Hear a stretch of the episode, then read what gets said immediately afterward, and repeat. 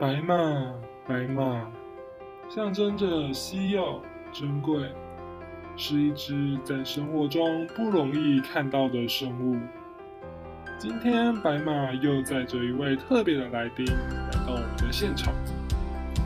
一起来瞧瞧吧。Hello， 大家好，欢迎收看《白马走过十搭》这个节目，我是这一集的主持人安东尼。那在这一集呢，我邀请到一个来宾，他叫做 Eve。那这集的主题呢，我将会邀请他来谈论关于亲密关系，我相信大家都很多多少少都感同身受的一个话题。那 Hello Eve。Hello， 大家好，安东尼好，我名字叫 Eve。今天很高兴来到白马走过十搭。那可以先请你就是简单的自我介绍一下吗？好，我的名字是 Eve， 我是一个台南人，目前就读台南大学特殊教育学系。好，然后我的饮食习惯比较特别一点，我是一名 Vegan， 也就是说我对于有关动物的制品都会尽力避免，所以我没有吃过蛋，现在也不会吃牛奶或是蜂蜜等制品。好，那我目前呢在成功大学第14届 TO 图拉库社担任活动长，并且在今年2022台南粉红点担任媒体组。我们即将在今年5月22星期日下午3点到6点的时候举办粉红点，届时候欢迎大家来参加。那个大家要去参加那个粉红点这个活动哦，这很有意义。好，谢谢大家。叫做什么？今年的主题叫做什么？今年的主题叫做少年迪克的烦恼。就是很明显能够感觉到，就是取自谐音，英文的谐音，以及很经典的作品就是少年维特的烦恼。我们今年的主题着重在性别教育或是性教育都会有，所以如果大家有机会或者时间，欢迎来粉红点玩玩。好啊，我觉得大家可以去捧场一下，因为就是那个疫情之下，其实有些活动很难去办嘛，所以我觉得有实体活动就是可以多去参加这样子。那就是我们这集的主题是叫做亲密关系嘛，那你觉得说在亲密关系当中呢，你自己是谈过几次恋爱？那你的理想型是什么样子的？可以跟我们分享一下吗？让观众知道你的口味。好，我现在先回答第一个问题，就是谈过几次恋爱。如果是要谈正式进入关系的话，我目前总共谈过3次。那没有进入关系那就先不算嘛，对不对？好，那回答第二个问题，我的理想型，因为我本身饮食习惯比较特别，是一个素食主义者。那我自己的理想型当然就是对方的饮食习惯跟我一样，就是尽量配跟我一样是一个素食者。那如果谈到外貌身材的话，我自己认为其实应该还好，主要是脸看得过去。那我另外一个自己个人认为很重要的一个点是身材比例要好。这边举一个例子，像是我认为说你的脸看起来的比例蛮重要的，像有些人他的脸就是给你直接看他的脸的话，你不会认为他的身高是高的。就像黄大千，我现在举黄大千的例子，他脸看起来不高，但是他其实实际上180几。对，所以但是有些人他的脸看起来是很高的，但他可能只有170左右，不算很高。那我自己认为其实脸的其实重要性还蛮大的。我就觉得脸看得过去，然后看起来很高，或者身材比例好，其实就还不错。好，这边就是我的理想型。所以其实从你的回答可以听出说，你比较在意的是对方究竟看得顺不顺眼这件事情，对不对？就是他的脸一定要是你的菜。因为我觉得，对，因为我刚刚会讲不一定对方要长得很帅，但至少要长得顺眼。因为我觉得有部分的人，他可能很帅，但是你如果每天都看到他，你会觉得有点腻，或者觉得还好。但是有些人他可能长相比较没有那么突出，但是你每天看他你是可以接受的。我觉得这个点蛮重要的。那你觉得说，就是在你刚刚讲过，就是有进入亲密关系当中的三段恋情，这三段恋情当中的哪一段感情对你印象最深刻？那原因是什么？说实话，我觉得我这三段恋情，因为第三段目前是进行式，所以我基本上是谈前面两段。嗯，对，我基本上先谈前面两段。我觉得其实前面两段都非常印象深刻，真的就是很值得拿出来讲故事这样。那我认为每一段感情都有它很值得纪念，或也有很比较可惜的地方。那我这边先谈我第一段好了，也就是我初恋，他是我系上的学长。那他是在我一个比较没有那么注重自己的外表，就是比较不会打扮的时候所谈的一段恋情。那其实我现在回想对方的时候，我会觉得说，我当初是怎么喜欢上他的呢？就是我现在反思会怀疑当初的自己为什么会喜欢上他，但是我相信在当时那个阶段的我，一定有喜欢上对方的契机。那对方他其实是一个以依附理论来讲的话，他是一个焦虑型依附的人，然后他对自己并不是很有自信心。那我在这段感情当中，其实很多时候是在陪伴他，就是让他有对自己有自信心，我要一直陪伴他。那另外呢，在这段关系结束过后呢，我也认识到说，原来我自己并不是一位，我可能不太适合跟焦虑型依附的人在一起。对，也是因为这段关系让我深刻了解到依附关系的重要性。这应该算是我第一段感情当中印象最深刻的。好，那我现在来谈谈我的第二段感情。好，对方他是一名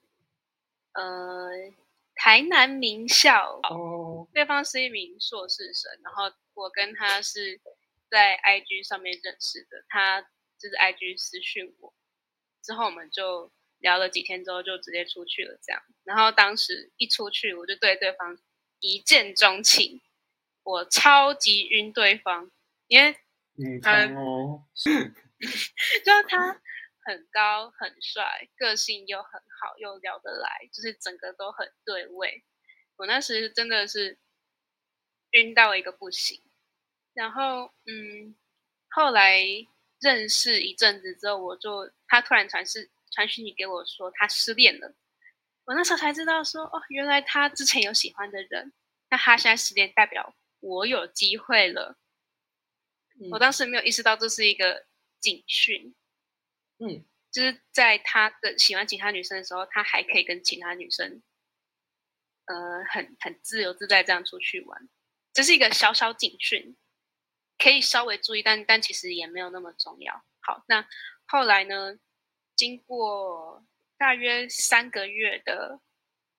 暧昧期，那其实在这段暧昧期间呢，说实话这是我很痛苦的一段时间，因为他并没有跟我确认关系，但是这一位男生他在就是跟我暧昧那段期间，他还没整理好自己的期间，他就已经与我解锁了许多关系当中的阶段，就是解锁到几乎可以说，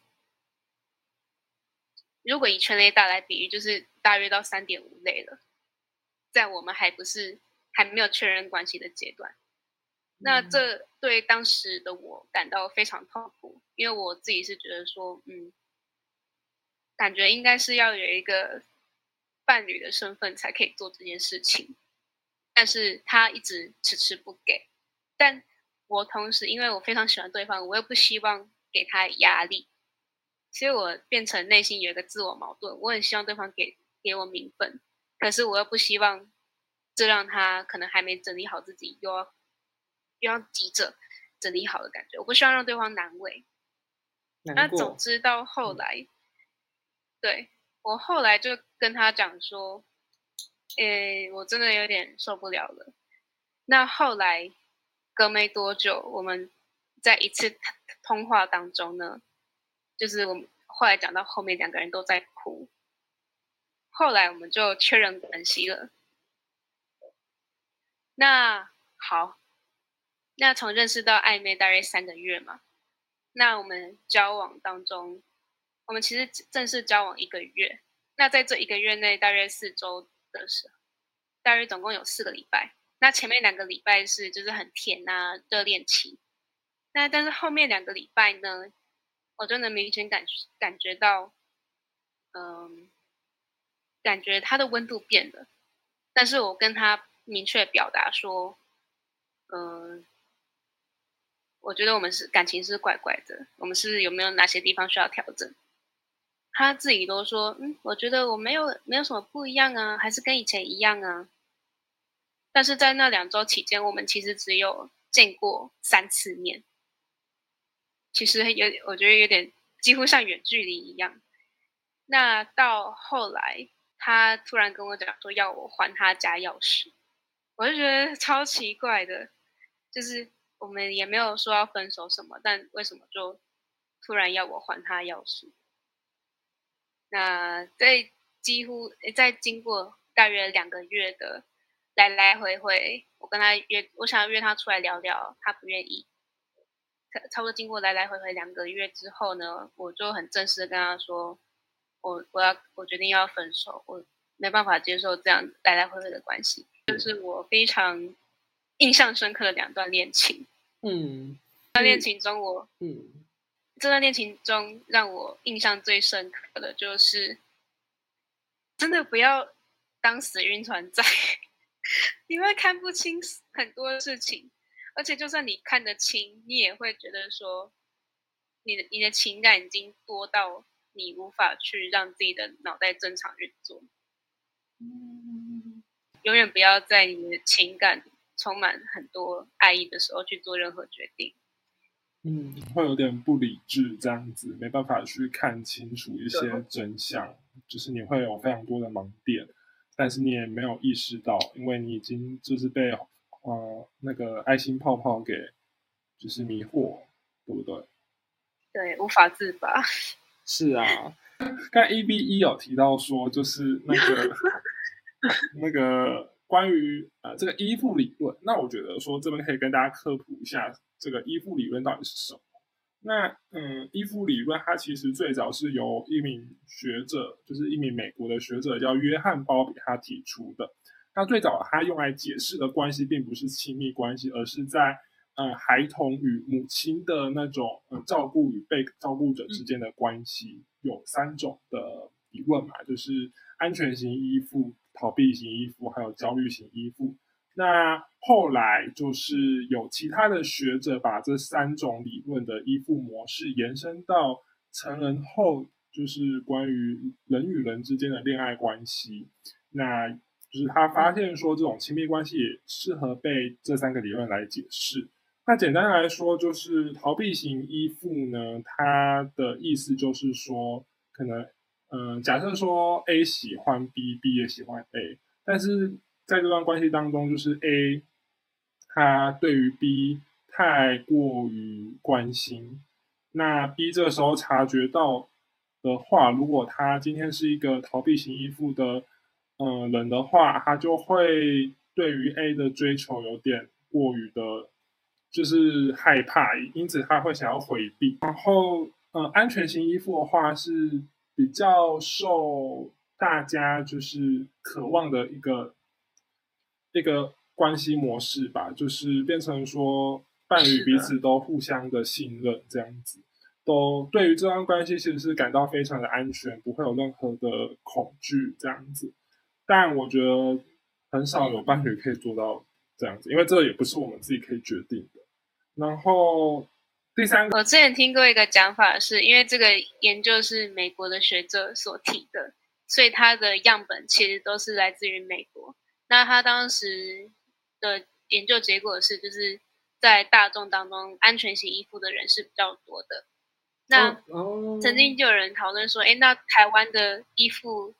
是哪一类型比较多？后来我当时看的研究结果是，焦虑型依附的人其实在台湾是比较多的。而我自己其实感觉好像真的焦虑型依附的人在台湾社会当中好像占大多数。对啊对啊对啊，就是题外话。刚刚 EVE 说的焦虑型依附其实就是在一个亲密关系当中，就是如果 A 跟 B 都是焦虑型依附的话，那真的很可怕，就是变成说你会有点就是一下子充满信任，然后一下子又充满不信任，就是会怀疑东怀疑西，然后感觉就是非常的痛苦，就是会怀疑到底对方是不是真的爱你。对，就是这三个那个依附关系就跟大家就是稍微科普一下。那就是你刚刚所提到的这两段印象深刻的亲密关系，就是你自己经历到现在，就是你会觉得说你未来就是会想要结婚嘛？因为其实我们台湾的社会到了现在这个阶段，其实不婚主义的女性其实是越来越多，那就它有点颠覆了传统可能父权社会对于一个女性的要求，就是女性她长大之后就是什么一定要结婚，那她的责任可能就是一定要是传宗接代，嫁出去就是我泼出去的水，这种比较刻板或者是比较厌女的一些那个文化习俗其实已经被越来越多的新时代的女性她们所去颠覆跟质疑。那你自己是如何看待，以及你对于你的未来就是这种关于亲密关系的转变是否会走到结婚这一条这个选择，你是怎么去看待的？好，我从刚刚安东尼讲到结婚还不婚主义女性越来越多嘛，那我觉得要分成两项，一个是不婚主义，就是不想结婚，一个是要不要小孩。因为其实有些人是想要结婚但不想有小孩，有些人是不想结婚但想要有小孩。那我自己的话是觉得说，其实我的看法都是比较佛系嘛，就是看缘分。因为我认为如同刚刚安东尼讲的，就是婚姻好像是现在父权结构中对于两性关系，我现在特别强调两性关系当中期待的一个剧本情节。交往在一起，结婚生小孩，然后再生一个，这些好像是既定的剧本情节。然后可能这剧本当中可能还包含买房子这些，就是很传统的东西啦。那我自己的看法是，因为其实人生不一定真的要结婚，我认为结婚应该是你要碰到一个适合结婚的对象。这边要讲适合结婚而不是适合交往，因为我觉得交往跟结婚真的是两码子的事情，除非我真的遇到了一个跟我很合得来，而我认为我可以跟他一起度过一生，然后他也适合结婚的话，那我会考虑结婚。那我自己是觉得说，就是婚姻是爱情的坟墓，因为就是说对因为就是说结婚很了不起嘛，但是像我最近就是身旁有很多的脚本，他给我的启示是，其实婚姻不是神圣的，但是婚姻是人们最基本的权利，所以他不应该因为什么因素而被剥夺，就是可能有的人不能结婚，但是所以这是基本权利跟要不要结婚是两件不同的事情。对对对对，我觉得大家要去 认清楚这件事情。因为像我自己，就是我身旁也有亲戚，就是他们是不结婚，但是他没有小孩。那因为哦，对，就是但他的那个亲戚，他的爸爸妈妈也不反对他这件事情。那他的小孩可能从小又开始意识到说这件事情，就是他们的父母虽然住在一起，但是没有结婚。然后最近我听说他们的常常吵架什么的，对，就是当然我觉得这跟长久以来台湾对于婚姻的想象有一些转变啦，就是以前就是不是有那种很就是我们现在在我们眼里看起来很难以去相信，就是以前人都是相亲去认识异性，是去认识结婚对象，像我父母也是相亲，对，也是相亲才认识，所以我觉得相亲而来的那种感情的基底是不坚固的，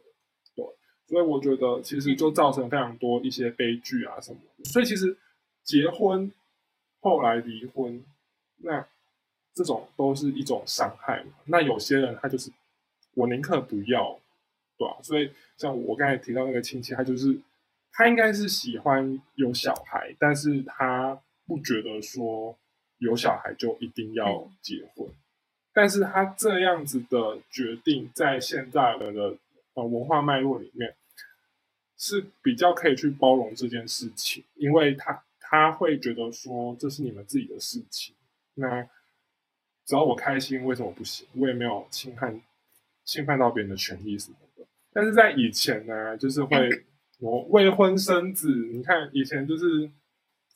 儒家对于女性哦，如果你今天一个女性被发现说是未婚生子，你就会被怎样进猪笼什么的，就是很可怕这样子。就是对于整个社会的文化啊，整个教育对于女性的身体的规训是如此的制约，如此的严谨，对，所以让女性变成说好像很难去做自己这样子。那我自己有想过说，假如说以后如果有可能台湾法律有修法，就是单身的人也可以领养的话，那我在想说，假如说未来的我，一直没有找到结婚的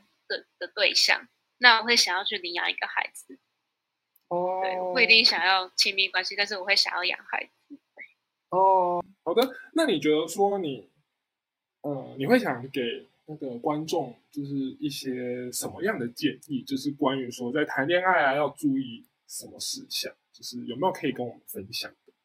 一些建议？好，那我先把谈恋爱分成几个阶段好了。首先是谈恋爱前、交往之前，或者是暧昧之前。暧昧之前，我认为你可以跟对方聊天，这个聊天的是指你们要一直聊天，疯狂聊天。那你们聊的问题其实要很广，不能只是哦，你今天要看电影吗？好，我想看。你今天要吃什么饭？我要吃牛肉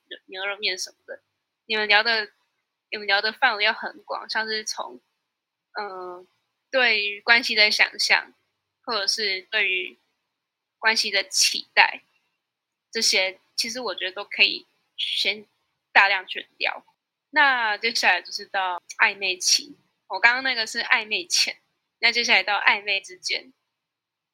因为暧昧其实已经进入了一个进退两难的阶段。那我首先觉得你两人可以都先去做做看依附倾向测验。那像我自己，因为我之前已经经历过几次恋爱，那我知道我自己的依附倾向比较特别，我的依附倾向其实是伴随对方的倾向是哪一个，我觉得是相反的那一面。举例来说，像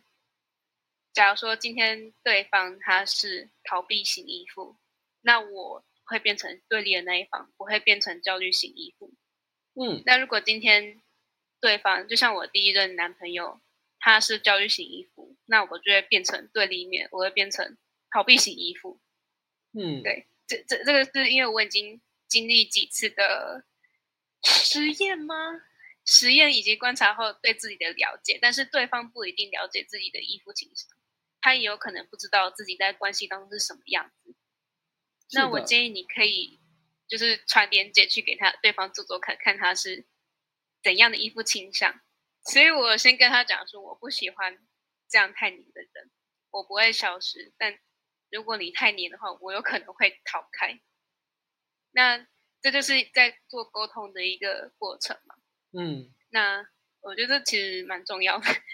因为依附倾向真的影响关系太多了。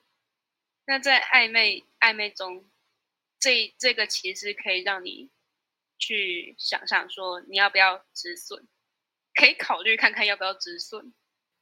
好，那我认为其实谈恋爱的过程中，其实还有一件事情特别需要注意，也就是尊重。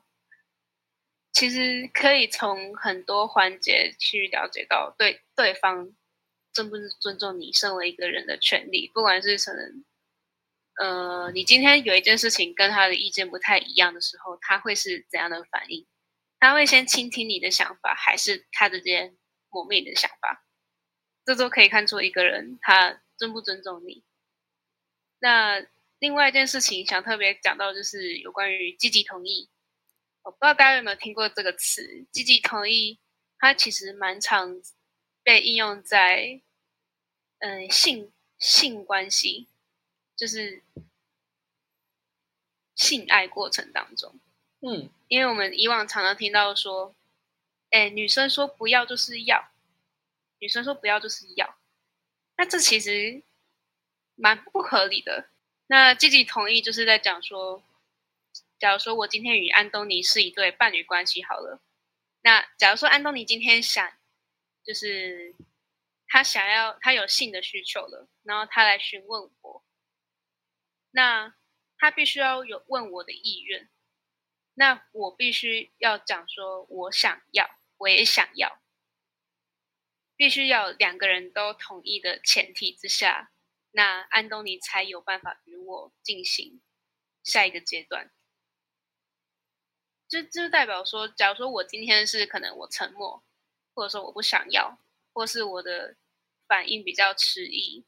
那基本上安东尼就不能够强迫或要求我发生下一段关系，无论我们现在是伴侣还是炮友关系。